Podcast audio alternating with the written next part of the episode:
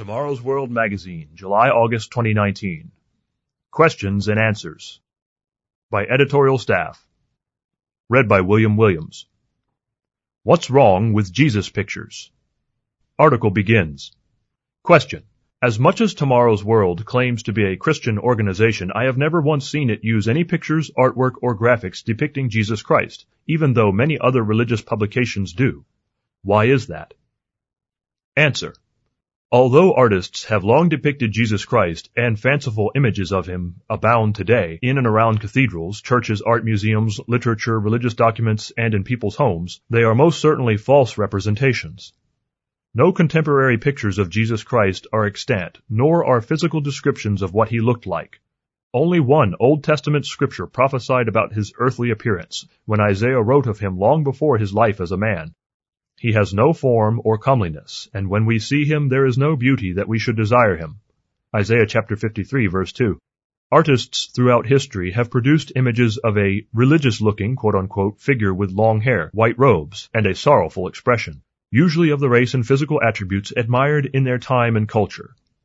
Many also include pagan symbols introduced to the Christian professing world long after Jesus Christ's death and resurrection. These so-called pictures or statues of Christ, in addition to popularizing the previously mentioned inaccuracies, portray a man with soft and effeminate features. However, as a young carpenter working outdoors, Jesus was undoubtedly very masculine in appearance and would have cut his hair according to the custom of most Jewish men of the day. One of Christ's later apostles even taught against men having long hair. 1 Corinthians chapter 11 verse 14. This evidence, combined with the scripture quoted from Isaiah 53, verse 2, leads us to understand that Jesus was a normal looking Jew of his day, one you might not even pick out of a crowd under normal circumstances. Indeed, on one occasion he even escaped from a mob by blending into the crowd. Luke chapter 4 verses 28 through 30. That the gospel writers never described his earthly appearance in detail further confirms that this was not a matter of religious importance. Furthermore, there is every reason not to portray him. Jesus' true first century followers, certainly those from among the Jews throughout the Roman Empire, would have condemned portrayals of him as idolatry. This would have been due to their understanding of the second commandment, which Jesus himself instructed should be kept alongside the other nine. Exodus chapter 20 verses 4 through 6, Matthew chapter 19 verse 17. See also Revelation chapter 12 verse 17 and chapter 14 verse 12. The eventual development of the use of images of Jesus Christ or God the Father was very controversial, but resistance collapsed under the pressure of pagan ideas and human creativity.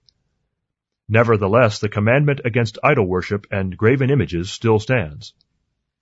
Part of what violates God's clear commandment against idolatry is the vain act of using our limited human faculties to depict what we think our God and Savior should look like, which can in turn lead us to focus on wrong and untruthful ideas. Perhaps this is the reason why so many false representations of Jesus depict him as belonging to the race of the artists themselves. An absurdity, however innocently committed, that in turn serves to confuse countless people across the generations. Regardless of the reasoning, even a humble picture of a Jewish carpenter would only draw attention to his earthly body, destined for horrific disfigurement and death. The Bible's description of the glorified and risen Jesus Christ speaks of a powerful figure who defies imagination. His head and hair were white like wool, as white as snow, and his eyes like a flame of fire. His voice as the sound of many waters, and his countenance was like the sun shining in its strength. Revelation chapter 1 verses 14 through 16.